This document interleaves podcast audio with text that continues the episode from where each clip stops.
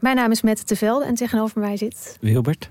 En ik heb vrij veel last gehad van neerslachtigheid, eigenlijk nog steeds wel in het leven. En depressies. En volgens mij gaan we dat proberen op te lossen. We gaan jou redden. En de rest van de mensen. En de toch? rest van de mensen. Ja. Wie redt Wilbert? Dat is de vraag. Wie helpt hem bij de kwesties en problemen van vandaag? Luister naar Wie redt Wilbert en de rest van de mensheid. Een podcast van de VPRO voor NPO Luister. Het nieuwe album van Taylor Swift is uit. Ja, hier hebben we echt heel lang naar uitgekeken. Wat vind je ervan? Als je het mij vraagt, is Taylor Swift grappiger dan ooit op dit album. Ik denk dat om tot de kern van het album te komen, je echt het allerlaatste nummer moet weten te beluisteren. Misschien had dat wel het eerste nummer moeten zijn. In Taylor's era reviewen we de hele plaat, nummer voor nummer. Waar gaat het album over en waar staat het in het oeuvre van Taylor Swift? Luister nu naar Taylor's era op Podimo en Spotify. Hallo sexy beesten, preutse, poekies en mensen die werkelijk waar helemaal niets met het onderwerp seks hebben, maar toch zijn ingetuned. Welkom bij Damn Honey.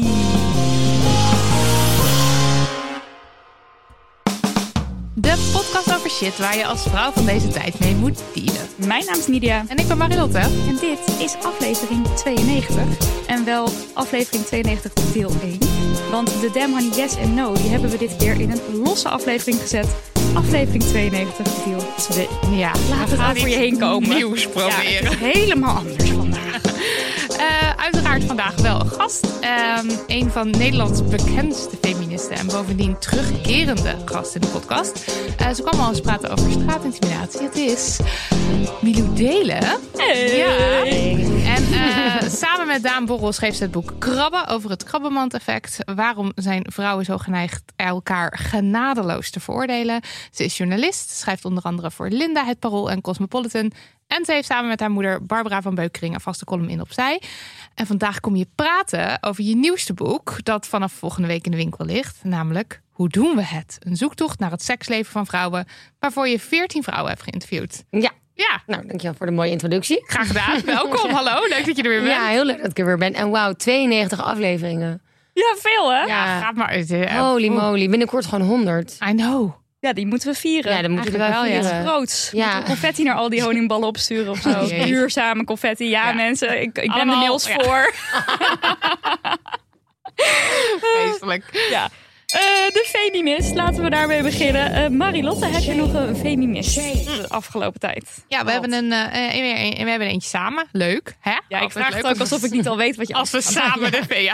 Heb je er nog geen Marilotte? Ja. Ik vraag me af wat jij in deze situatie had gedaan, Milou. Ja, ben heel benieuwd. Vertel, ja. Oké, heel even niet. de situatie. Oké, we hebben dus net onze theatertour afgerond. We hebben in, in, in zeven theaters in het land hebben we een showtje gespeeld. Het is nu klaar. En het was geweldig. Het theaterleven is leuk. En eh, de mensen die in de theaterwerk, theaters werken eh, zijn leuk. En ik weet niet, het was allemaal best wel een warm bad.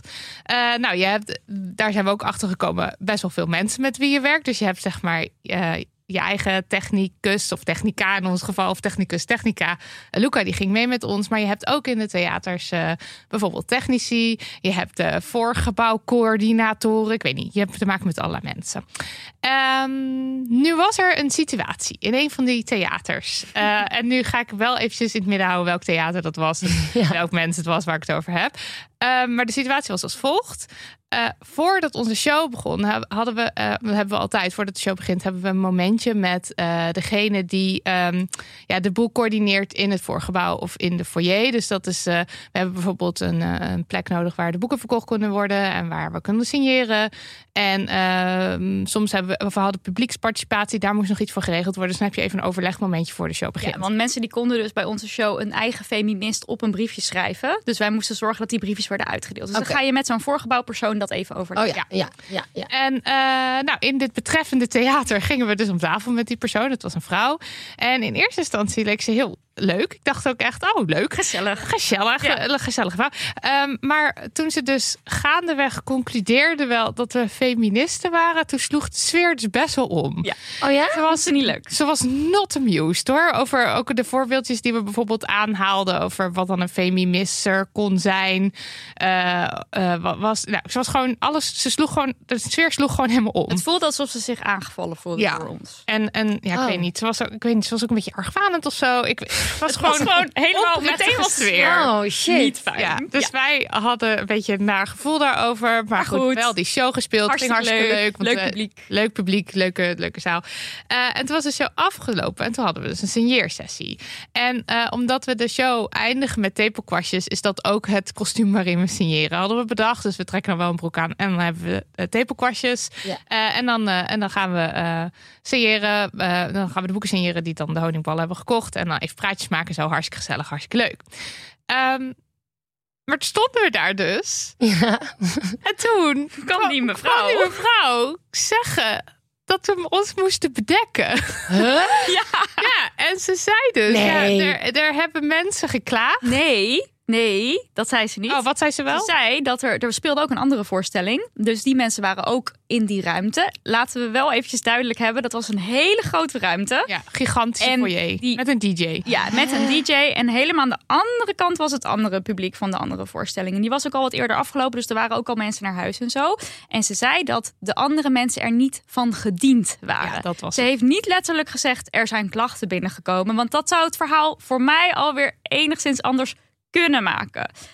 Maar ja, toen heb ik dus netjes mijn jas aangedaan. Of eigenlijk, ik had mijn jas al aan. Ik had een had enorme jas winterzwemjas. Dus ook onderdeel van ons kostuum. Dus ik had sowieso al een, een, eh, een broek tot over mijn eh, eh, navel. Een enorme winterjas had ik aan. En dan dus tepelkwastjes. Dus eigenlijk was er überhaupt al heel weinig van mij te zien. Marilotte had een broek en dan dus alleen de En het tepelkwastjes. ik ben gewoon over Maar of we ons dus wilden bedekken. En toen hebben we ons dus keurig bedekt. Maar de de grap is gewoon, terug. Maar wat zei- Lee? Van oké, dat doen we. Nou ja, dat was mijn Ik was eerste rea- flabbergasted. Ja, mijn, mijn Ja, dat eerste ik. reactie was een soort oh ja, oké, want ik wil ook niet, waar ik aan, aan denken Ja. ben, is kut, er staat hier een rij, eh, ik wil door, dus laten we die jas maar aantrekken. Dat was gewoon mijn, ik had gelijk zoiets van even deescaleren deze boel. Ja, dus gewoon we- door. Gewoon door. Eh, en toen heb ik wel de hele tijd, als we mensen op de foto wilden, heb ik mijn jas zo opengetrokken, maar dan liep zij zo langs af en toe. En dan zat ze zo heel afkeurend te kijken. Nou. Maar weet je wat? Het, er, zijn- er spelen gewoon een aantal dingen voor mij. Want in de auto terug was ik hier best wel boos om. Eén, het was na tien s avonds. Twee, het is in een theateromgeving. Drie, ze wist van tevoren dat dit ehm, erbij kon horen in ieder geval. Want de posters, en die hingen dus ook in de ruimte. Daar, Overal. daar hadden wij zwarte eh, tape op onze tepels. Ja. Dus zeg maar dat wij dat dat onderdeel van ons is, dat had je van tevoren al kunnen weten. Drie, de mensen, of was ik al bij vier, ik weet niet. De mensen lofden het. Wij hebben niks van het andere publiek niet, van ons eigen publiek niet. Iedereen wilde op de foto. Iedereen zei, yeah, titties, woehoe, woehoe, go, zo- go, go. ja. Dat was de enige reactie die Ja. wij gekregen hebben. Want zowel Ja, de handballen als dat andere publiek, die waren helemaal zo, yeah, niemand keek theaters- maar denk je niet ze dat het zij dat heeft bedacht? Dat ze het zelf gewoon op Dat haar denk ja, ik. dat denken Ja. wij. En het is ook, het is, want hoe meer ik erover nadacht in de auto terug, dacht ik hoe, hoe, hoe stommer ik het van mezelf vond dat ik zo compliant, of hoe noem je dat? dat ik zo meegaand meegaand. daarin. Want ik dacht echt, ja, hoezo is dan zeg maar ofwel de, de, de mening van de andere groep zogenaamd, ofwel jouw eigen mening belangrijker dan wij ook gewoon een, Ja. eh, die ook gewoon een show hebben gespeeld. En in de grote zaal. Ik bedoel, ik wil niet die flauwe kaart gaan spelen, maar wij waren met meer. Ja. Wij Ja, stonden in de grote waar. zaal. Ja, en het is ook een beetje. Nou ja, het is een, be- het is Het is een beetje wat van bedek jezelf in het vliegtuig als je borstvoeding Dit krijgt. wilde ik net Hoezo zeggen. is degene die daar aanstoot aanneemt, huh, hoezo krijgt die de zin? Ja, oh nee, hoezo Oh. krijgt die geen dekentje over Ja, precies. En hoezo was het nu ook terwijl je, weet je wel, je, je hoefde ons ook niet te zien. Je kon ook helemaal aan de andere kant, weet je wel. Maar ik, ik geloof dus eigenlijk überhaupt niet dat er klachten waren. Maar Ik geloof dat het feminisme is dat wij ons dus gewoon onze bek hielden, Ja. jas dicht deden. En Maar en dan Ja. wel zo tegen al, alle mensen die dan Luisteren. zeggen... Ja, wij moesten ons bedekken. Oh, maar Maar, en, ik zou ook flabbergasted zijn. maar ik zat toch later nog te denken... oh, we moeten eigenlijk daar nog een mailtje over sturen... of iets van communie. Maar dat, dat heb ik ook niet meer gedaan. Ook omdat het druk is. Maar ook, weet je, ik heb gewoon ook dan weer... eh, Dat is, ja, ik weet niet. Ik ga- had geen zin in of zo. Terwijl ik dat... Nu denk ik weer, ik ga godverdomme een mail schrijven. Ik Ja. ben het er niet mee eens. Ehm, bedek jezelf, werd ons verteld. ja, en wij deden dat. Terwijl we Zou de jij het hele ook gedaan tijd hebben, zeggen... denk je? Of weet je het niet? Ik hoop dat ik er tegenin zou gaan op een nette manier. Maar ja, dat hadden jullie, als ik dit, dit aan jullie had verteld, hadden jullie dat waarschijnlijk ook gezegd. Van, ja, waarschijnlijk wel. Ja, dus je weet nooit hoe je op het moment zelf reageert. En je wil inderdaad dan dat je denkt anderen tot last zijn. En je bent daar Ja, toch dat ook. ook te gast om daar te spelen. Precies. Ja, weet ik allemaal. veel ook. ik weet het norm- niet. Ja, precies. Ja, ik, weet ik Oh. wel ook wat normaal is in een theater. Weet je, dat is het ook. Het is allemaal nieuw voor ons. Nu achteraf, ja. ik denk als we er nu over gaan praten met andere theatermensen, dat die allemaal zeggen wat een onzin. En dat ik me daar dan ook weer misschien gesterkt in voel. Eh, maar ik voel me gewoon nog zo nieuw ook hier. Het verrast je ook omdat het voor ons zoiets normaals is, die tepelkwastjes, dat ik het zelf ook niet. Ja, ik, Ik zie het, zie niet. het ook Nee. totaal niet als revealing of obscene of seksueel of zo. Het is voor mij gewoon een outfit. Ja, Ja, onderdeel van En dat is misschien ook wel voor haar was het natuurlijk niet gewoon een outfit. Nee, en dat ik- snap ik wel hoor. Ja. En ik denk dus ook, want ik, want ik ben toch altijd verbaasd. Vaak dan vragen mensen wel van, eh, oh, gaan jullie dan met dit het tepelkastje signeren? Mogen mensen dan ook foto's maken als een soort van even checken of dat Ja, inderdaad wat heel mag? lief en fijn is dat ze dat Ja, checken. maar heel waarvan fijn. wij denken, oh ja, Tuurlijk. mag Ja, ja, ja. ja. leuk juist. Ja. Dus Oh. eh, ik denk dat ja, onze perceptie van wat het is om tepelkwastjes te dragen verschilt ook denk ik wel heel erg van dan wat zeg maar meer de massa vindt Ja. daarvan. Maar dit was wel eigenlijk niet oké. En ik ja, vind het een enorme feminisser van ons allebei dat we gewoon zetten. Oké, Oh, ja, ja, ja, is goed. Oh, wat ze zei, kunnen jullie even bedekken? Bedekken, dat hoort ook. Ik zeg niet jullie wat aan, bedekken, dat klinkt meteen zo. Ja, ja. Oké, Oh. Milou. er een? Ja. Nou, ik had eigenlijk twee kleine dingetjes. Ehm, en één iets gaat meer over mijn boek. En ik ben benieuwd of dat echt feministisch is. Maar dat is iets waar ik zelf mee zit. Ja. Maar eerst even een heel klein, dat is iets minder concreet voorbeeld. Nog, st- ik was vorig weekend eh, met mijn best vriendin in Londen. En zij vertelde, en ik haat het dus dat ik dit nog van mezelf doe en denk.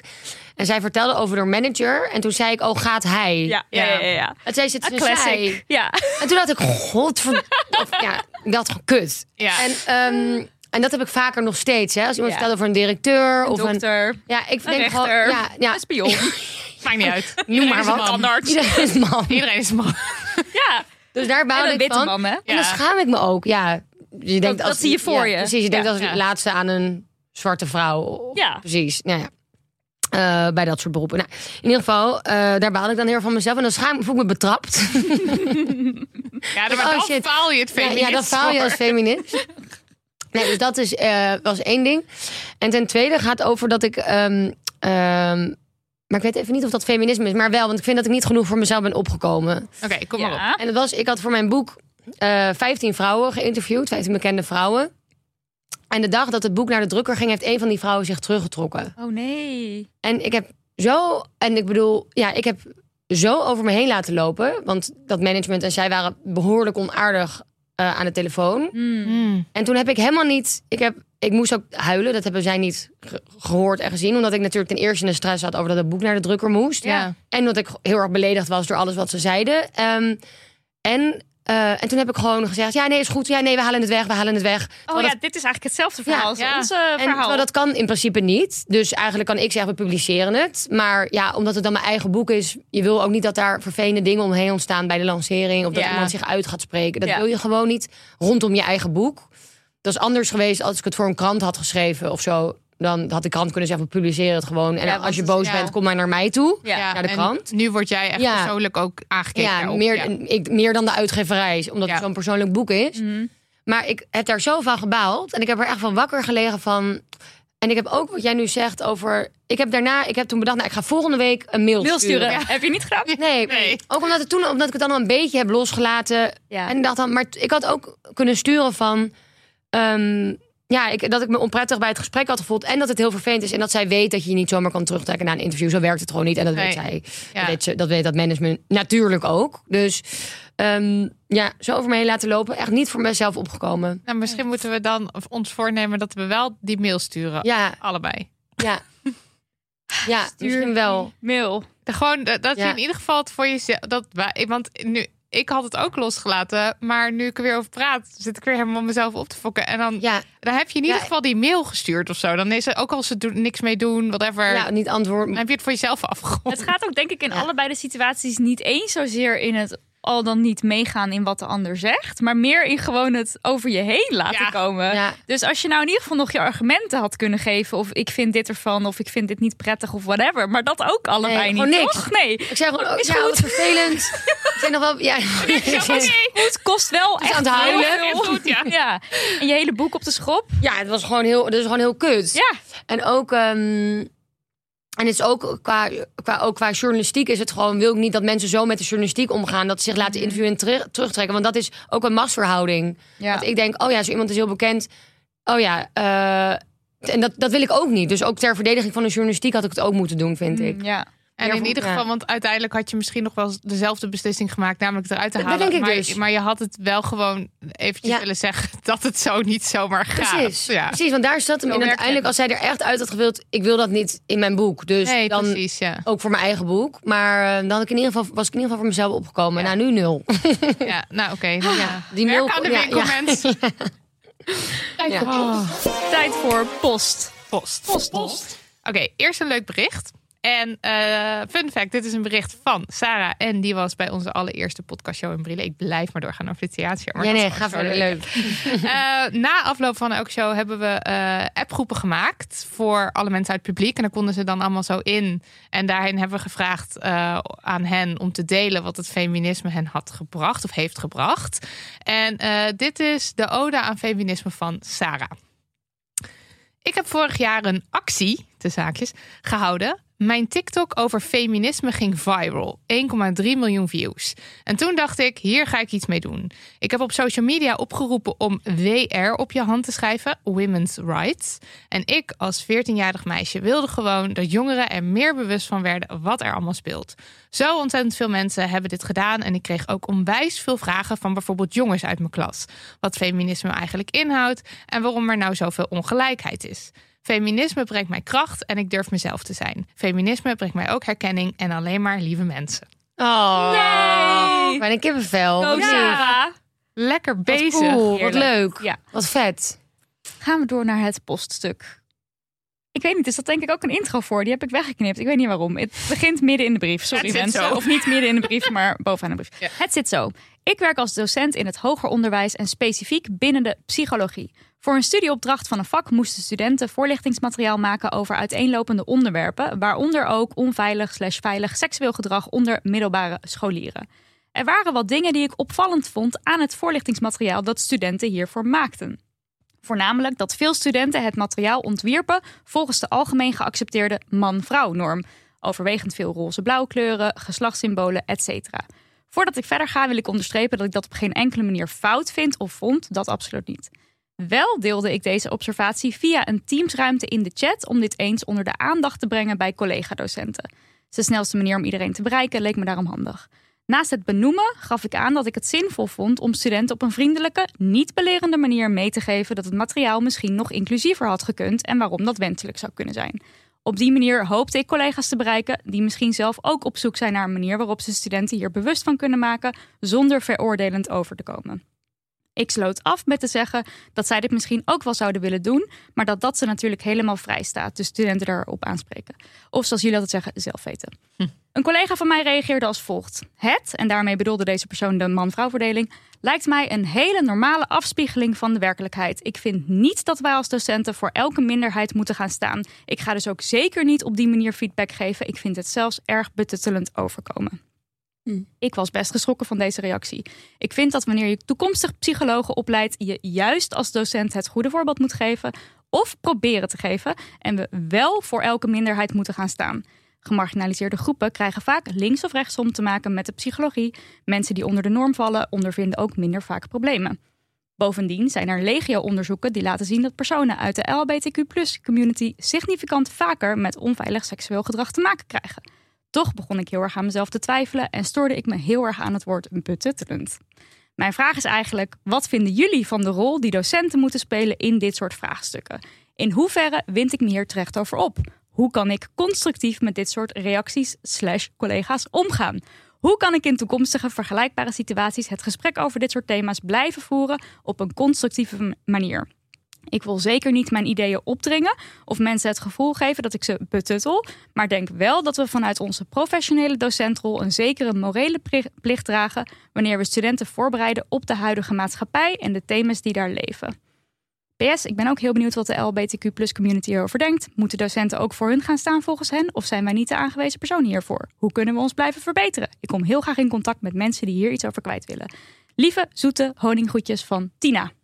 Nou, Lange brief, maar wel duidelijk, Ja. denk ik, Ja. wat, Ja. eh, wat het probleem is en wat eh, de vraag is. Heel veel vragen zitten erin. Ja, wel heel veel Ja, vragen. ik vond 12. Maar in het algemeen, Ja. wel of niet dit soort feedback geven aan studenten? Absoluut dat- wel. Tuurlijk. Ja. Ja, En ik vind, het, kijk, ik vind het zo grappig dat hij zegt betuttelend. Want hij, hoe dat is grappig. Jij ziet dus meteen een man voor Oh, je. stond Oh, er ja. niet hij? Ja, ik zag Ik zag dus meteen een vrouw voor me. Oh, ik zag... Oh, een collega van mij reageerde als van... Oké, nou, ik ben heel Een benieuwd. collega, Ja, ja. nee, klopt. Oké, nou, eh, de hij in mijn hoofd die ook een zij of een hen kan zijn... eh, waarschijnlijk niet, want eh, die valt waarschijnlijk binnen de norm. Ja. Ehm, maar ik vind het helemaal niet betuttelend. Eh, en ik vind het grappig dat het betuttelend wordt genoemd. Want hoezo is dit, deze informatie, zeg maar, zeggen dat het misschien niet zo inclusief is. eh, hoezo is dat wel betuttelend, maar is het bijvoorbeeld niet betuttelend om, te, om mensen te leren dat 1 plus 1 2 is? Of 1 Ja. is Gewoon, gewoon informatie overdragen. Ja, En ik Want vind dat, dat is deze. Tina ook het zo eh, al genuanceerd uitlegt van... ik wil het niet aan het opdringen of proberen te geven. Of Ik vind het ook niet fout, zegt nee, Tina. is Ja. echt juist zo ongelooflijk genuanceerd opgeschreven. ja. En je hoeft ook niet je studenten natuurlijk erop af te rekenen, maar het is gewoon iets wat je even meegeeft. Ja. Van, hey, wees je er bewust van dat. Maar En- eigenlijk, eigenlijk de dingen die zij nu schrijft in deze mail... eh, die zou ik ook tegen hem zeggen. Ja, Die- die- want ze heeft het zelf al heel goed ja, op ze heeft woorden. het, Ja. precies. Gewoon precies dat tegen hem, hem haar, Die. die. Nou ja, waarschijnlijk dus niet Ja, iemand. Hè? Ja. Hem of haar. Ja. Ja, maar en- ook ehm, het hele idee dat de man-vrouw, dat is natuurlijk niet waar. Er Nee. zijn heel veel mensen die niet man of vrouw, of, dus, of die niet weten of ze zich eenduidig man of vrouw voelen. Er is een studie van Rutgers, die is uitgevoerd door psycholoog en onderzoeker Lisette Kuiper in 2012. En die laat zien dat 5,7% van de mannen en 4% van de vrouwen in Nederland zichzelf niet eenduidig man of vrouw voelt. En dat betekent dat er in 2012 dus ruim 800.000 mensen waren die in die groep vallen. Dat gaat helemaal niet om. Mensen willen altijd heel graag eh, bijvoorbeeld non-binaire mensen wegzetten of trans mensen wegzetten. zijn Want, drie mensen. Dat zijn drie Ja. mensen. Daar hoeven wij ons niet, daar hoeven we niet eh, eh, de inclusieve eh, folders of Ja. zo, weet je wel, op te richten. Het is gewoon een hele grote groep mensen, Ja. ook in jouw klas, bij die psychologenstudenten die deze opdracht aan het maken zijn, zitten deze mensen. Het is niet iets. Nee. En het is nog steeds dat, ja, nee, nou, ik kan er gewoon niet. En het is ook eh, eh, eh, als, als eh, leerlingen blijkbaar dat beeld hebben van, nou, de wereld is man-vrouw en eh, blauw is voor jongens en roze is voor meisjes, dan is dat is een, een beperkt beeld. En je wilt toch gewoon dat iemand een completer beeld heeft. Dat is toch in Ja. die zin ook je taak als docent om dat zoveel mogelijk te willen overbrengen. Ja, Ik bedoel, Nou, helemaal als het dus gaat over een thema waar dus blijkbaar het ook nog zo is als trans mensen die krijgen meer te maken met geweld ja. eh, en met onveilig seksueel gedrag, schrijft eh, Tina ook. Dan al helemaal is het super belangrijk om het mee te nemen. Ja, het is. Nou, ik ben heel benieuwd wat er andere collega's hebben gereageerd. Want ze heeft dus een openbare Zoom of nee. Ja, een soort chat, hè? chat. Ja. Ik weet niet precies hoe dat werkt, maar Lijkt me wel heel intimiderend voor haar als iedereen zo reageert. Al die andere collega's. ja. ja, maar ik denk wel dat ze dat misschien had opgeschreven, omdat Ja. er nu wel echt zo expliciet deze collega wordt, waarvan we Ja. niet weten hoe diegene zich identificeert, eh, wordt uitgelicht. ja, ja, ja dat dus is waar. maar, maar dit zou mij ook heel erg bijblijven. Omdat, maar ja, ik vind dat ze gewoon zo goed al uitlegt dat die gemarginaliseerde groepen krijgen vaak links en rechts om te maken met psychologie. Mensen die onder de norm vallen, ondervinden ook minder vaak problemen. Dat is, dat Ja. is helemaal. Eh, Dat is echt de spijker op de kop. ook. Ja. Dit is de reden waarom je het hele wereldbeeld moet meenemen. Zeker als je opgeleid wordt op psycholoog. Precies. Ja, en wij hebben het er ook best wel vaak over dat dus bij docenten wordt vaak heel veel neergelegd. Want die moeten alles leren en zo. Dat we, in jouw boek was er ook iemand die dat zei. Ik weet even niet meer welke van de vrouwen. Maar iemand die zei van ja, we kunnen niet de verantwoordelijkheid. eh Hedy Dancona zei het Ja. volgens mij. We kunnen niet de Oh ja. verantwoordelijkheid van eh, alles rondom seks, maar op bij docenten liggen, leggen. Nee. Het moet overal zijn. Ja, ja. Maar eh soort van, dit is nou juist de manier van je hoeft er echt niet een hele les aan te besteden. Je Maar kan gewoon gewoon- zeggen. Het meenemen, Ja. dat gedachtegoed, is helemaal niet Dit is- moeilijk of ingewikkeld. Of... Nee, want Nee, het nee, is nee, niet zo dat je, dat je nu een, een heel lessenpakket over, over eh, een non-binair of zo, naar aanleiding van dit, dat Moet zij gaan maken. moet gaan maken. Dit is gewoon, hey, ik zie dat jullie eh, alles onderverdelen in man-vrouw. Eh, w- zijn jullie ervan op de hoogte dat? Dat is eigenlijk wat je doet. Ja. Heel bizar vind ik het wel. Heel bizar. En het, ja, nou ja, het is ook gewoon als je, als je het inhoud van lessen zo inclusief mogelijk maakt. Dat is, nou, dat is toch alleen maar zo wenselijk. Zo, dat is toch alleen maar heel Ja, wenselijk. Nee. Nou, oh. oké. Mocht Ja. je nou een, eh, een, een mens zijn met een mening of tip hierover, vooral, want ze zoeken mensen uit de LHBTIQ plus community. Ja, die zelf ook een mening of een idee hierover hebben. Ja, dus eh, dan eh, stuur even een mailtje naar ons, info.demhoney.nl en dan zullen we jullie koppelen, want eh, ze komt graag met mensen in contact.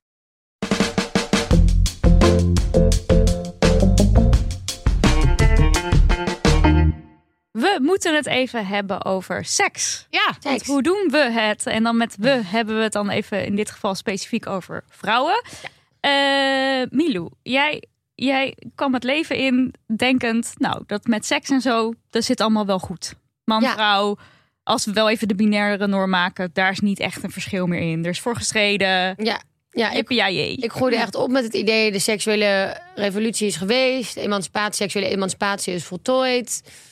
Dat dacht ik. Ja, dat dacht ik lang. En dat is ook omdat je dat eh, van huis uit zo meekreeg? Of wat, wat gaf jou het idee dat dat zo was?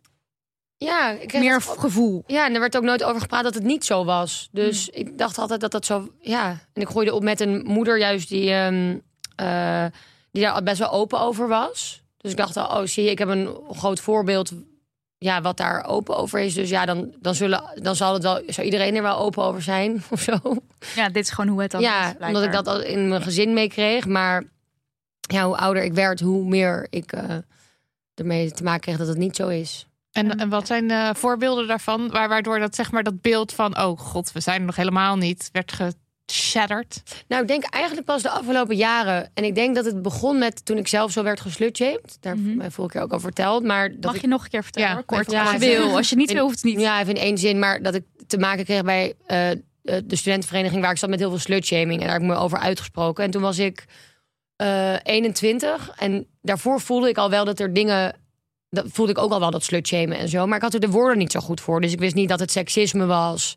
Of eh, dat het slutshaming heette. En dat is eigenlijk pas de afgelopen jaren zo veranderd. En ook heel erg door het feminisme. Dat ik opeens ging denken en leerde wat orgasmekloof was. En hoe seksuele voorlichting eruit ziet. En slutshaming. En er waren steeds meer dingen dat ik dacht... Hmm, ja, dat, dat, dat speelt wel heel erg. Mhm. Of dat is nog wel een heel groot probleem. Er is nog een hoop winst te Ja, behalen in die zin. Ja, Ja. zeker. Dus dat, dat wereldbeeld wat ik had over seks, dat, dat barstte een beetje. Want ik zag mezelf altijd als heel open en vrij gevochten in mijn seksualiteit. Dat dacht ik altijd. Mhm. Maar, en ik dacht altijd ook, toen ik een jong meisje was, was ik heel open over, of ja, heel open. Ik dacht dat ik heel open was over seks, want we konden erover praten met vriendinnen. En, maar eigenlijk bleven telkens dat soort gesprekken bleven eigenlijk wel aan de oppervlakte. Dus ik kon wel bijvoorbeeld met vriendinnen zeggen, heb jullie dit vannacht gedaan? Mhm. Dus dat is dan al in, ja, vergeleken met sommige groepen. Ja.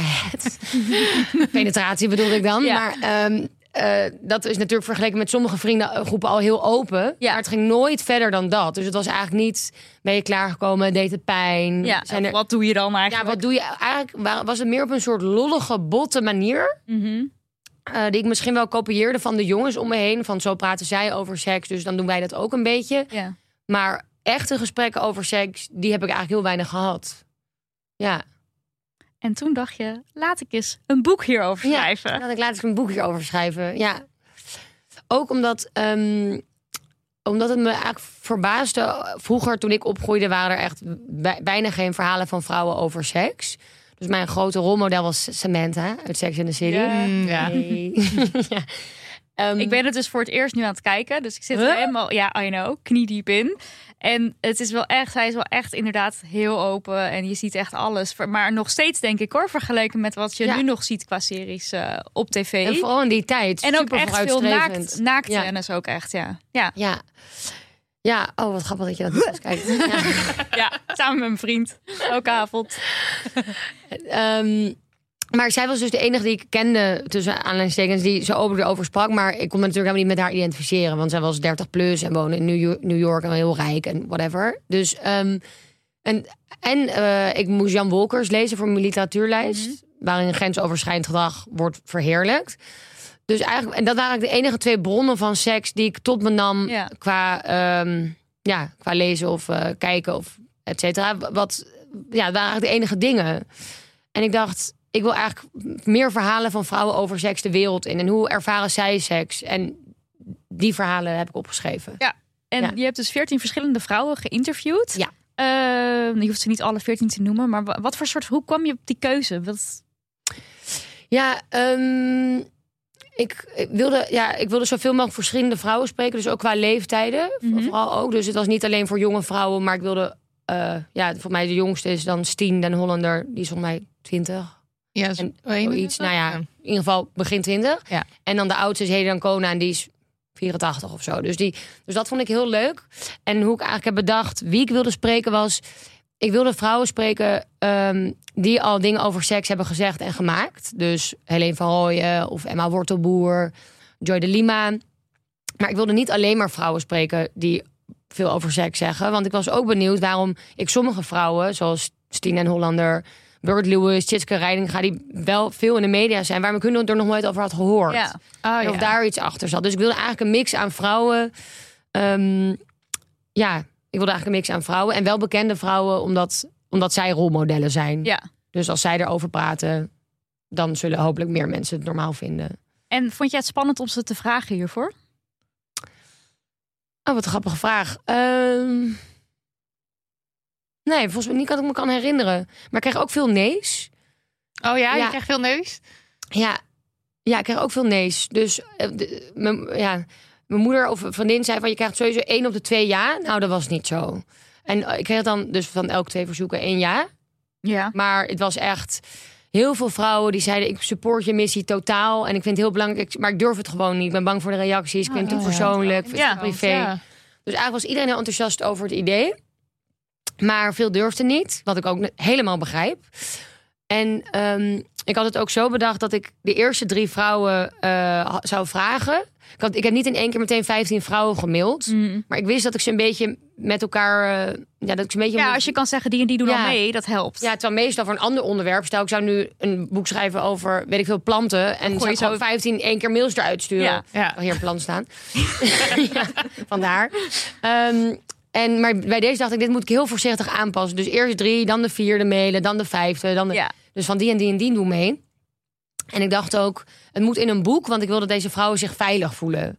Dus niet... ehm, dus dan... Ik, een artikeltje of Nee, dat maar een soort vluchtig. kan worden Ja, en en dat dat je je en alleen- seks en dat je dan dat krijgt. Dat kreeg Ja. ik bijvoorbeeld volgens mij van Stien terug van... Ik had in een tijdschrift, zou ik dit niet zo snel doen... maar omdat het in een boek is, voelt het veilig dus met de vrouwen ja. Ja. o- onderling of zo. En dat vond ik wel vet, want dat was precies ook waarom ik eh, er een boek van wilde maken. Dus ja, En, eh, ehm, eh, en waren, hoe waren de gesprekken? Waren die het, hetzelfde of wel echt heel verschillend? nee, echt verschillend. Ja, En welke- juist omdat ik denk ik zo weinig van dit soort gesprekken... überhaupt met vrouwen die ik niet ken, maar ook met vrouwen die ik wel ken, heb gevoerd... dacht ik, ik wist niet dat we ook zo verschillend erover konden denken. En Snap- op welk- heb, je een, heb je een voorbeeld?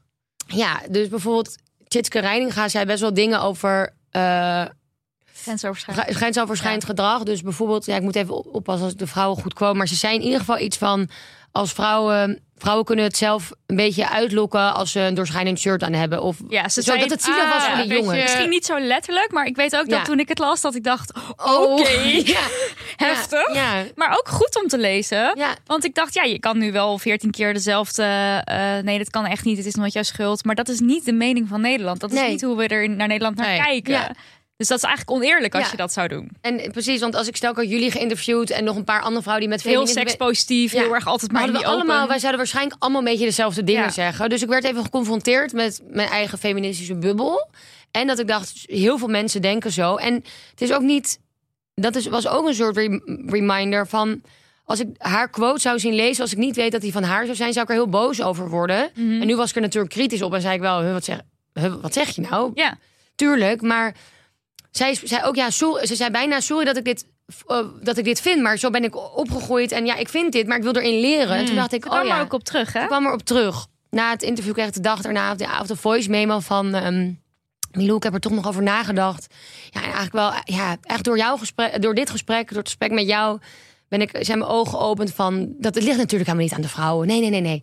Dus dat kan zo'n gesprek doen. Ja, ja. het eerste gevoel erover of zo is dan Ja. toch nog... Maar dit, dit Ja. alleen al blijkt dan hoe belangrijk het is, dus dat we er meer over praten. Ja, ja, Dus dat zo'n gesprek dan, dan toch eh, iemand van gedachten Ja. kan doen veranderen. ja.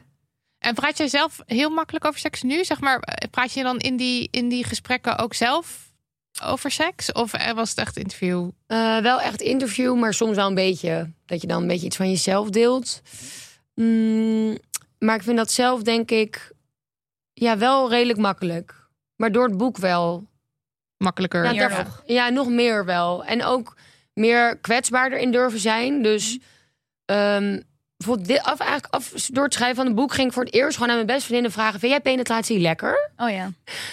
Eh, en want dat had ik nog nooit aan mijn vriendinnen gevraagd. Terwijl wij zo open zijn. Mhm.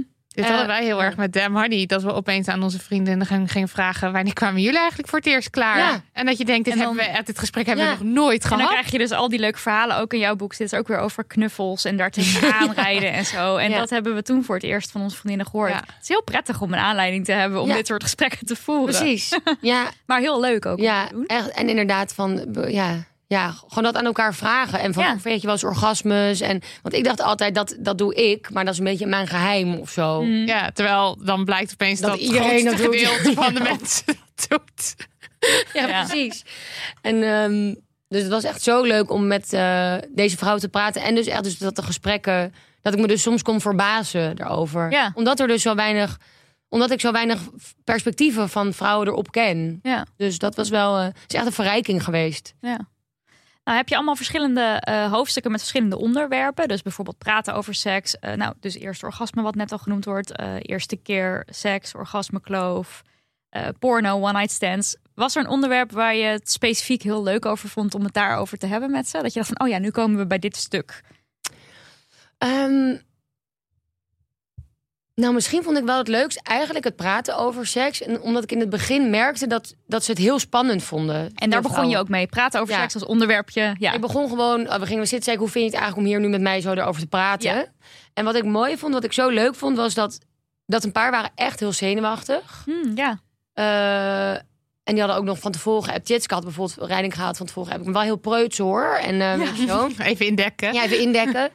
En eh Stien eh, had ik bijvoorbeeld van tevoren gehoord in een podcast dat ze altijd heel rood wordt als ze erover praat. En ik vond, vond denk ik het leukst om dat te zien en dan een verandering te zien naar hoe, hoe die- deze vrouw veranderde tijdens de gesprekken. En dat het uiteindelijk volgens mij was ze daarna allemaal opgelucht. Hmm, en vond, ja. voelde, het, voelde het prettig.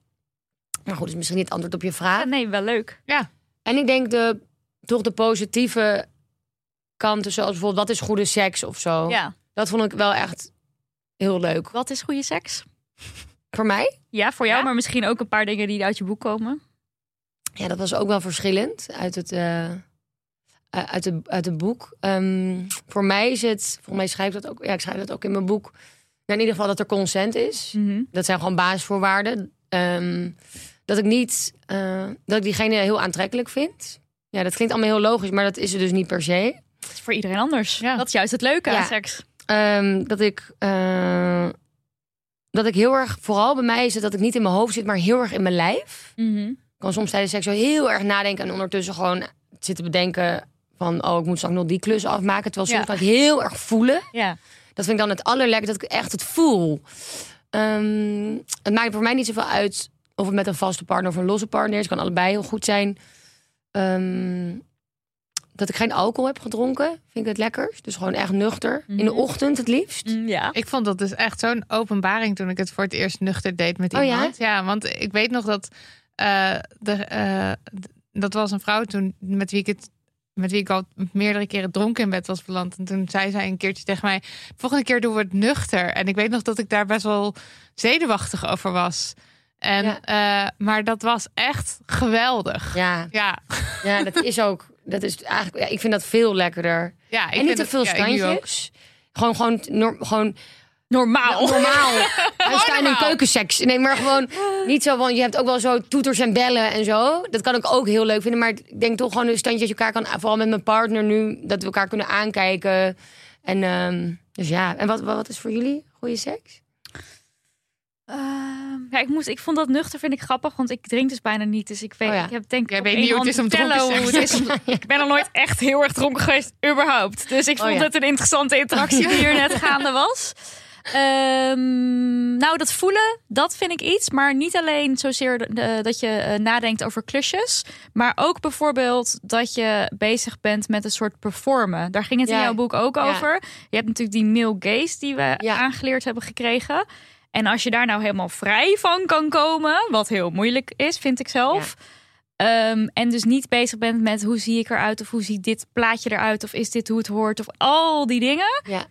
En dus echt erin zitten, ja, wat jij net eigenlijk ook Ja. al zei, dat echt dat voelen, dat is natuurlijk het fijnst. Maar Ja, inderdaad, die performance. Goed dat je dat voor mij zegt Joy de Lima dat inderdaad in mijn boek. Dat, ja, dat gevoel dat, ze denk ik. een performance aan het doen was. Ja. Dat herken ik Heel erg. erg. En dat, ja. dat je die geluiden maakt en een gezicht trekt. Dat, Ja. je denkt, huh? Ja. Ja, ja, dat snap ik. En eh, nou, sowieso natuurlijk gewoon goed, goed opgewonden, goed nat zijn. Ja. Als soort basisvoorwaarden ook. Maar dat zijn wel dingen die ik allemaal door de jaren heen geleerd heb. Die ik ook heel erg van Ellen Laan geleerd heb. Ja. Ehm, Ja, en en- klaarkomen. Ik wil gewoon klaarkomen. Ja, dat is ook. gewoon voor mij gewoon, dat hoort er gewoon bij. En dat hebben we ook van Ellen Laan geleerd. Het is een soort ehm, beloningssysteem. Eh, als je eh, als een cisman, cisvrouw seks hebben en de vrouw die komt daar minder in klaar, dan zal ze ook minder zin hebben in Ja. seks. Ja, en, je, En dit door, door orgasmes krijg je ook weer, dan, dan Ja. leer je, seks is leuk. En ik Ja, ben niet per se zo van ik moet heel vaak klaarkomen of zo. Eigenlijk helemaal niet. Maar ik wil wel gewoon klaarkomen. En dat leuke is dus dat dat nu al jarenlang altijd elke sekspartij kom ik klaar. Wow, wat goed. Ja. Love it. En daarvoor En dat- niet. Nee, maar dat komt dus ook omdat ik er dus met Daniel mede door Damn Horny, Ellen Laan, Damn Honey, alles. eh, ook weer jouw boek, weet je, wel, al die dingen helpen allemaal mee om op te komen voor je eigen plezier. Om, en hiervoor kon ik dus ook bij Daniel ook Ja. wel zo zijn van. Nee, hoeft niet hoor. Eh, huh. Terwijl ik dan echt dacht van sorry, maar zo'n kloppende kut en je moet klaarkomen. En dat het dan maar gewoon afgelopen is. Ja. Want dat was voor hem ook gewoon best wel normaal. Ja. Dat was voor ons allebei best wel normaal. Wat ik nu ook echt denk van, hé, hoe kan ja, dat ik nou? kan me dat ook geleden is het, zeven helemaal niet dat voorstellen bij jullie dat dat aan de hand Ja, is. maar het is wel gewoon allemaal gebeurd. En dat heb ik ook echt wel allemaal eh, geleerd. En heb je daardoor Maar- meer zin in seks met hem? Zeg maar, dat Ja. beloningssysteem, merk je dat ook Ja, ja. en ook eh, ehm, eh, alles buiten penetratie om is bij ons ook gewoon heel normaal. En soms ook seksspeeltjes en noem het allemaal maar op. Ehm, en ook wat jij zegt, hoeven niet altijd toeters en bellen en zo. Maar het kan wel helpen ook om er wat druk van af te halen. Van, oh, nu moet het allemaal weer, eh, moet het per se met eh beffen of vingeren gebeuren. En dat er soort druk komt van, nou moet hij keihard voor mij werken. Terwijl je bent alle tijd waard, zegt Ellen Laan ook altijd. Maar ja. dan kan het ook fijn zijn om een toy te hebben... waardoor je ook weet van, oh, dat helpt ook om gewoon Tuurlijk. makkelijker Ja, in de moed komen. ik vind ja, het Marilot, ook- sorry. Ik Ja. vind het altijd lang. gewoon zo heerlijk om, t- eh, om, een, eh, om een tijd dat ik het nog met mannen probeerde te vergelijken met de tijd dat ik met vrouwen het ging doen. En, en volgens mij hebben we het hier in de aflevering over, over feministische porno wel eens over gehad. Dat, dat werd ons ook gevraagd wat goede seks was. En toen zei ik enthousiasme. En dat is, dat is denk Ja, ik nog steeds wel omdat ik gewoon het verschil tussen als ik dan met mannen wat probeerde en ik gewoon eigenlijk helemaal niet wilde en ook fake. En jij schrijft in je boek ook, Milou, dat je op een gegeven moment jezelf hebt beloofd dat je ging stoppen met Heb ik ook faken. mezelf ooit beloofd. Ja, Ja, en dat ja. ik, mijn tweede vriendje, denk ik. ik heb Ja. het mezelf beloofd omdat ik iemand anders dat hoorde zeggen of zo. En toen dacht ik, ja, waarom doen we dat eigenlijk? Dus Ja. toen ben ik ook gestopt. Maar ik ben, ik, Ben ik ook al gestopt. ik Ja. ben gestopt met Cold faken. turkey. Ja, cold turkey gestopt met faken. Maar het was altijd voor mij een manier om dan zomaar te denken... nou, dan denkt hij in ieder geval dat het klaar is. En dat was altijd bij... bij en daarna ben ik dus gaan zeggen tegen man... nou ja, hoeft, hoeft niet, want ik kom toch nooit klaar. Dus, eh, maar... ehm, dus dat niet meer fake, maar gewoon ook dat enthousiasme. Want ik voelde gewoon eigenlijk geen klap aan. En ik wist dat pas toen ik voor het eerst met een vrouw naar bed ging. Dat, dat ik er geen klap aan vond. Ja. Dus, eh, eh, en dat enthousiasme was zo'n wereld van verschil. En dat is voor mij toch wel echt goede seks. Dat ik gewoon Ja, zin heb. Ja. Alles, Ja, alles aan te rijpen. Ja. Enthousiasme vind ik ook een leuk woord. En ook, Ja, daar, Ja. daar zit ook al de consent in. ja, maar ook Ja, bij consent mist eigenlijk dat nog net even. Ja. Want bij consent gaat het natuurlijk heel vaak als het gesprek erover gaat van de, moet er nou wel niet een duidelijke ja zijn. Terwijl als je als alle beide partijen er heel veel zin in hebben, dan blijkt dat echt wel. Dan is er niet een soort overhalen van oh, we- weet je wel. Niet dat ik wil zeggen dat het ehm, eh, ehm, echt letterlijke toestemming dat dat fout is of zo. Maar Nee, ja. consent is eigenlijk een soort van de eerste stap. Liever heb ik gewoon knalhard ja, enthousiasme, enthousiasme toestemmen. van Ja. alle partijen. Ja, precies. Ja. Ja. Eh, even over porno. Want eh, jij schrijft dat dat jouw lichaamsbeeld best wel bepaald heeft. Dus op jonge leeftijd keek je dat al en dacht jij dus van, oh, dit is hoe ik eruit moet zien. ja. Hoe is dat nu? Ehm, ja, dat gaat eigenlijk heel goed, maar dat komt, dat komt eigenlijk vooral omdat ik een schaamlipcorrectie heb gehad. Mhm. Dus ik heb er niet, Dus zeg maar, mijn Maar- onzekerheid zat tussen in mijn. dat echt alleen daar? Ja, ja. Verder niet? Nee. Nee, nou, nee. Ik had, was eigenlijk altijd wel redelijk zelfverzekerd over mijn lijf. Ik kan me niet herinneren dat ik daar heel erg over heb gestruggeld. Mhm. Was wel een beetje. Ja, misschien wil ik dan wel vroeger grotere borsten en zo. Maar niet, ik kan me nu niet herinneren dat ik daar echt mee heb gezeten. Maar waar echt mijn allergrootste schaamte in zat, was dan in mijn binnenste schaamlippen. Dat die Mhm. langer waren dan mijn buitenste schaamlippen, wat super normaal is. En dat kwam wel echt door porno, want eh, dat waren eigenlijk de enige kutten die ik zag. Ja. En ehm, Had je het daar met vriendinnen ook bijvoorbeeld over? Ja, ik had een vriendinnengroepje en daar hadden we het wel over. En één iemand had het daaruit ook. Dus wij waren ook altijd zo nou, wel naar elkaars kutten. Maar aan het wacht, dan bedoel je Oh, maar met had het ook? Dat je dus dat je Oh, ja, binnenste veel van lippen, langer Ja, ja, waren, groter zijn. lippen. De rest had dat dus niet dan. Nee, er waren dus een paar die dat niet hadden. Of een beetje, of anders. oh, maar, maar, ja. maar jullie keken naar elkaars kut wel? Ja. Oh, Ja. dat heb ik dus, want ik, ik heb ook eh bungelende schaamlip, of uh, veel van lippen, binnenste, Ja. binnenste veel van lippen, grote. Eh, maar ik schaamde me daar dood voor. Ik heb nog nooit in de, vroeger, nee, ik heb, denk, nog- nou, hm, ik heb nog nooit in de kut van iemand anders gekeken. Hallo, mijn kut. Ja, jouw kut. Ja. Maar dat is nu, dat is mijn feministische tijd. Oh, Dat sorry, vind ik oké. kijk, een Anders, beetje anders. Maar zeg maar, toen ik jong was en me daar dus heel erg voor schaamde, is dat niet iets waar ik over praat hoor. Ik had dus altijd de schaam, of de ja, schaamlipproductie, zo heet het. Ja. Labia, co- labia- eh, Labia-correctie. Reductie, ja. Ja. reductie. Ja. Die had ik altijd als een soort backup plan van een soort van, nou ja, als het dan nooit zover komt dat ik met iemand naar bed Kan moet ik en ik durf doen? het gewoon niet omdat ik mezelf te lelijk vind, dan kan ik dat Kan altijd doen. Had ik als backup plan. Eh, maar ik weet ook nog dat een, een vriendin van mij die was aan het vertellen over dat ze in de sportschool was geweest en een vrouw zich had zien afdrogen en die had hele lange binnenste schaamlippen gehad of die had dat en ze had dat gezien en toen zei ze echt wow en echt stel je voor dat je zo uitziet. Oh, nee. Zij is tegen Oh. jou, ja. Dat? Nee, dat? Dat sluit Oh. Ja, ja. als je ga je voor altijd onthouden. Ja, dat soort dingen heb ik ook wel gehoord. En Oh. dat is gewoon zo. Oh, ja, nee, ik, ik, ik, ik kan het gevoel nog best wel terughalen van toen ze dat uitsprak. En dat ik echt dacht: oké, maar ik moet, er, ik moet er iets aan doen. Ja, En eh, nou, kijk, jij, jij bent uiteindelijk wel tot die actie overgegaan. ja. Ik voel de. Ik ben een mens wat gewoon altijd enorm veel drempels voelt. Dus ik En denk dingen dat dat- uitstelt. en dingen uitstelt voor eeuwig. Oh, ja. Plus een beetje ook gewoon erg op mijn geld. Ik vond het Dat is ook hartstikke, is hartstikke duur, hartstikke duur. Eh, ja, 1500 euro. Ja, dat, Ja, is- Dat is wel natuurlijk heel veel geld. duur, Ja. begin 20 sowieso veel geld. Ja, maar het is wel. Ik vind het natuurlijk heel veel geld, maar ik dacht dat het veel duurder zou zijn. Ja, het was voor je. Of het Per was- lip misschien. Ja. ik dacht echt. Want, nee, ik dacht echt. Ik, 10.000 of zo. dacht ja, ik dacht echt zoiets. Ja. Oh ja, Ja, oké, dan maar valt dan het heel erg inderdaad Ja, in ja. verhouding mee. Ja, ja. Maar dat heeft mij, eh, ja, ik zeg behoed voor behoed om dat dus te doen. Want inmiddels eh, hou ik dus heel erg veel van hoe me veel van eruit ziet. Ja. En dat vind ik dus wel heel prettig zelf, dat dat dus ook kan. Ja. Is, het, is jouw beeld van, ben jij blij? Is, eh, Ja, voor mij is het echt de beste beslissing ooit geweest. ja, wel. Ik kwam er gewoon, ik had het zo geïnternaliseerd. Ik kwam er niet meer van af. Ik, ik weet nog, elk jaar met oud en nieuw dacht ik, oké, dit jaar ga ik Dit gaat accepteren. Oh ja, dit is het jaar Ja, van de dit is het jaar van de labia-reductie. van de- Van- Dit is het jaar van de labia-acceptatie. Labia-lip-acceptatie. Nee, dat dacht ik echt. Maar dat kwam gewoon echt niet. En ik dacht ook altijd plan B. Maar ik zag het nooit als een daadwerkelijk iets wat ik kon doen. Ja, Totdat oké. een vriendin zei, maar je kan het ook gewoon doen, hè? En opeens dacht ik, Ja, ik kan het gewoon doen. Ja.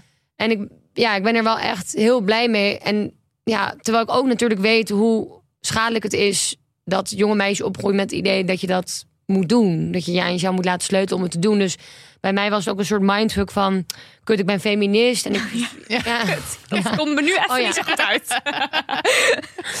te veel kut. Nee, Nee, helemaal niet. Heerlijk. Eh, dus ik ben feminist, maar en ik ben tegen of ik het we- westers schoonheidsideaal moet veranderen en bla bla.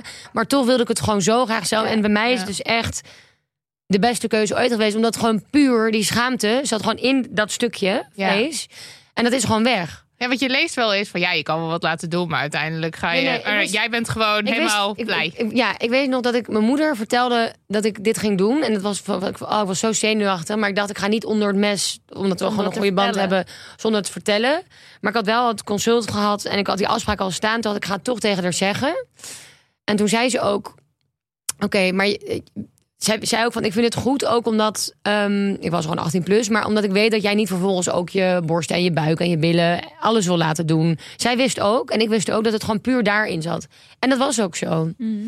Maar ik heb daarna wel, want ik heb er een keer een stuk over geschreven voor Vice. En ik heb toen wel, krijg, ik denk nog steeds dat ik elke maand drie berichtjes krijg van jonge vrouwen van waar heb je dat gedaan en raad je het aan. En, en ik weet, denk dan wel, als het een goede, wel overwogen keuze is, ben, ben ik de laatste die zegt dat, dat je dat niet moet doen. Dat zou nogal hypocriet zijn. Maar ik denk wel, oh shit. Dat is een, ja, ik denk dat misschien hebben nu misschien wel 50 meisjes het gedaan omdat ik dat stuk heb geschreven. Het is ook een, Een voorbeeld, een ja, dat wil ik. Ja, Nee, het is Ja, gewoon heel dubbel. Ja, het is heel dubbel. Ja. Ja, het is Maar laten we even ja. overgaan naar het posten. Ja. Want nu is iedereen Ja. dus blij met Ja, de Vulva. ja, blij, blij. Volgens mij hebben wij ook alle drie bij Fulvarium eh, een Vulva-afgietsel laten maken. Ik had toen corona. Nee! Ja, maar ze komt in oktober weer terug. Oké. Ja. Ja, Ah, nou, die de van ons zit in de post. komt elk Oh, ja? moment binnen. Ja. Ja. dit was dus het bedrijfsuitje van dit jaar. Eh, dat is een eh, eh, vrouw uit Oostenrijk. En zij eh, heeft dus een soort, eh, ik leg het maar even uit voor Ja, ja, doe je. Een soort tandartsspul wat ze over je vulva giet. Dus dan lig je in zo'n spreidstand en dan eh, droogt dat even 10 minuten op. En dan maakt zij daar een mooi gipsafgietsel van. En dan heb je een, eh, een beeld, een, ja, een beeld van je vulva. Ja, Ja. en dat kan je dan nog in een kleurtje laten spuiten. En dan Ja, die van jou wordt goud. Mijne wordt goud, uiteraard. wit. Ja. Oh, wat vet. En kan eigenlijk niet wachten om het in het echt te gaan zien. Nee, want ik zag je al echt je vulva goed zien, dat is dus eigenlijk ook onmogelijk. Behalve via spiegeltje of heel erg eh, eh, Circus Act. Dus ik ben heel benieuwd hoe het gaat zijn. Ja, het schijnt dus ook dat kijken naar andere kutten helpt dus voor je positiever zelfbeeld. En toen ik opgroeide, of toen zeg maar, wij jong waren, was er helemaal niks. Nee, Gewoon Nee. nul. Nee. En nu is dat natuurlijk wel echt anders al. Maar de invloed van porno ook weer, weer groter. Maar ehm, wat ik wel nog wil benadrukken is dat ik ook veel met vrouwen naar bed ben geweest. En ik vond het nooit erg als zij het hadden. I know. Ja. Ik vond alle kutten leuk. Ik ook. Nou, maar het is ook... maar ik ook. Ja, en je- maar het is ook... Ik denk ook dat jij... Stel, een vriendin van jou was naar jou toegekomen met... hey, ik zit hiermee en ik vind me kut lelijk of zo. Dan had jij nooit gezegd... Nee. Ja, oh, je, moet- dat is, Is gewoon nee. lelijk. Nee, ik vond, het, ik vond het ook nooit vies of raar. Allemaal dingen die ik bij mezelf dacht. Precies, Al dat ja. viezig of zo lelijk. had ik nooit bij vrouwen. Echt apart hoor. Ja. Hoe je tegen jezelf kan Ja. praten en hoe je tegen anderen Ja, praat. echt fokt op. Ja, heel fucked Ja. up. dat is het, ja. Eh, is je kijk op seks of je relatie tot seks veranderd door het schrijven van dit boek? Ehm, ja, zeker. Ik denk het wel. Ik eh, ben veel meer toch gaan voelen naar wat mijn verlangen zijn. En ik ben die beetje die male gaze gaan eh, uitpluizen. Ja, misschien even kort uitleggen, wat is de male gaze ook alweer? Ja, dat is een begrip dat vrouwen door mannelijke blik naar zichzelf kijken. Of nou, ja, hoe in, de- hoe in Eigenlijk het, de wereld. Ja, de wereld, door de mannelijke ik blik. probeer Ja. inderdaad Ja, de ik cis. En dan is de man-dominante vrouw Ja. subjectief. Ja. Precies. Ja, nou, jullie weten het beter. Nee, maar gewoon even voor de luisteraar. Ja. nee, nee. Ik zit ook heel erg goed in mijn boek schrijven, dus alleen maar goed. Ja. En hoe ik het tijdens seks merkte, is hoe ik dat ik me ging gedragen op een bepaalde manier, omdat ik dacht dat die mannen dat geld zouden vinden. Ja. Dus dan ging ik bepaalde standjes doen of Reunen. sperma in mijn op mijn hoofd spuiten, Ja. weet je wel. Ja, ja. Of sperma Ja, gewoon Ja. dingen waarvan je denkt, Anale dat ze wel terwijl dat vind ik nu best lekker soms als ik het zelf wil, maar dat deed ik toen al, omdat ik dacht dat hoort, dan ben ik het, dan ben ik dat, dat Geile wijf. wijf, zeg Ja. maar. Eh, ja, dus dat was de male gaze. Mhm. En wat was je vraag weer? Oh ja, ook dus kijk op seks. Oh ja, of het veranderd Ja, is. Ik was en zelf dat even vergeten. ben ik dus wel steeds meer gaan loslaten. Wat vind ik geil en wat vind ik sexy en wat wil ik? Ja. En dat ik ook nu bijvoorbeeld als ik masturbeer met mijn vriend samen, dat ik dat ook als volwaardige sexy. Mhm. Want dat penetratie, dat zit nog steeds dat ik wel eens denk, oh, we hebben dat nu niet gedaan, we hebben nu alleen dit, moet dat niet toch? Maar denk, zeg meteen mezelf, nee, dit is ook seks en dit is ook lekker. Ehm, dus dat wel heel erg.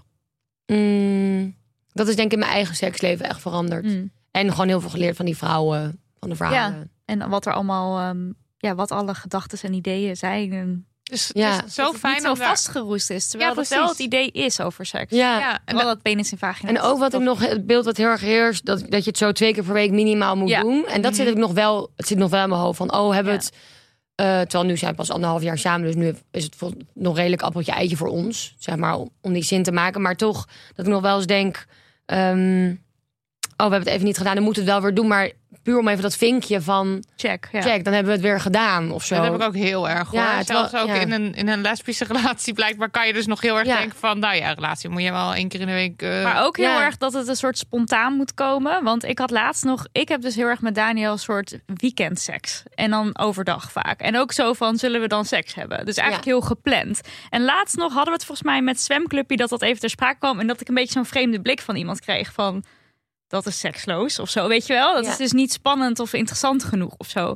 Terwijl het voor ons heel goed werkt. Want mijn hoofd staat dan niet naar... ik heb zo meteen opname met Milo, eh, Ja. dat zeg maar. Ja. En natuurlijk fijn als voor andere mensen super spontaan... als dat helemaal leuk is en je doet het vijf keer in de week. Nou, bij mij niet. Dit is Ja. wat het bij mij is. En het werkt voor ons. dat Ja. is ook zo, toch zo verschillend. Ik- of- Maar daar wordt niet vaak over gepraat. Nee, Dit, ook dit stukje. Dus als het over seks gaat, dan is het vaak alweer in extreme of zo. En ook in jouw boek zijn er dan ook mensen die meteen eigenlijk al gaan zeggen: Ik ben preut, ik ben vanilla. Eh, van mij hoef je eigenlijk geen rare, rare uitspraken te gaan Ja. verwachten. Waarom dat indekken, weet je wel? ja, Terwijl volgens mij Helene van Rooyen die zei iets van: het Seks is ook maar gewoon seks. We hoeven Ja, het niet het zo de gewoon. hele Zeg tijd. Ja, we hoeven niet de hele tijd zo eh, daar. ehm, ja, het is net als Moeilijk koken of zo. ja, Ja. en sommige Ja. mensen die verdiepen zich er heel erg in en die gaan alle keukens uitproberen. Hè? En Ja. andere mensen die doen dus inderdaad gewoon hun prakkie koken en die hebben op zaterdagmiddag seks. Ja. En gewoon elke lekkere zaterdag. En daar is helemaal niks mis mee. Ja, Nee. Als dat gewoon is wat het is, dat Ja. is toch heerlijk. Als je Ja. daar blij mee bent, als allebei, als, alle, als iedereen involved er blij mee is, dan is dat toch Dat is toch het belangrijk. Ja. Ja, het zou fijn zijn als dus meer mensen dat zouden uitspreken. Dat je bijvoorbeeld gewoon elke zondag seks hebt. en Gepland dat dat- seks ja. hebt. Ja. En ik soms vind- dus ook ja. niet, want dan komt het een keer niet uit. Want dan heb je dus in je weekend wel werkdingen. En dan heb je dus een keer niet een weekend seks. En dan heb je misschien wel twee weken geen seks. Soms Of wel drie weken drie geen of seks. vier. Nou, soemie. Ja, ja, ja. Van die dingen. Ja, van die Van die dingen. Als we de balans opmaken, hoe staan we ervoor? Hoe doen we het? Nou, eh, wat zeg maar echt een, een conclusie is die ik wel echt heb getrokken, is dat de gemeenschappelijke deler onder al deze vrouwen is dat, ehm, dat het seksleven, dat ze allemaal vinden dat het seksleven van vrouwen beter, lekkerder en gelijkwaardiger kan. Ja, Mhm. want we hebben het nu helemaal niet over orgasmekloof echt diep gehad of zo. Maar er valt Ja. nog gewoon veel te verbeteren. Ja, en onder andere over orgasmekloof, maar allerlei verschillende soorten onderwerpen. Dus hoe doen we het? Het kan in ieder geval echt stukken beter. En wat, ook, eh, wat ik ook heb gezien is dat alle vrouwen meer onder seksuele eh, ongelijkwaardigheid lijden dan ze voor- van tevoren dachten. Ja, Dus dat vind ik ook heel goed. Dat ze dan tijdens het gesprek zeiden: Oh ja, nee, dat heb ik inderdaad. ook. Oh ja, dat heb ik ook. Oh ja, daar heb ik eigenlijk ook wel last van. Of dus, nou ja, lijden eronder. En toch ook voornamelijk jonge vrouwen uit mijn boek. Ja. En ik, ik, heb, ik bedoel, het is geen wetenschappelijk boek, dus ik weet niet een wetenschappelijke verklaring, maar een logisch gevolg daarvan zou kunnen zijn porno. Dus bijvoorbeeld, als ik aan Hedy Dancona vroeg en Kautar Oh, Darmoni. de komst van porno. Ja, Ja. sorry, ik moest even plaatsen. Oh, ja, ja, Als ik aan de, zeg maar, de, de aantal oudste vrouwen aan mijn boek vroeg, wat was je eerste keer? Zeiden ze allemaal, wat bedoel je met de eerste keer? Ja, En de jonge vrouwen zeiden allemaal het antwoord penis en vagina. dat is de eerste Ja. keer. Ja. Dus dat vond ik heel opvallend. En de oudere vrouwen hadden meestal geen orgasme gefaked. Terwijl de jongste, jongste vrouwen deden het allemaal veel. De was veel normaler. Ja. Dus daar zat ook wel een duidelijk. ehm Ja, maar duidelijk en beeld. wat jij Ja. nu zegt met dat dus alle de, de jonge mensen blijkbaar eh, allemaal eh, denken aan, aan penetratieseks. Daarom eh, even terug, terug te komen op die brief van net. Dit is waarom het even belangrijk is om dan aan te stippen Precies. waarom dat niet helemaal Ja, klopt, bijvoorbeeld. Ja, zeker. Ja, dus, ehm, ja, dus dat eigenlijk.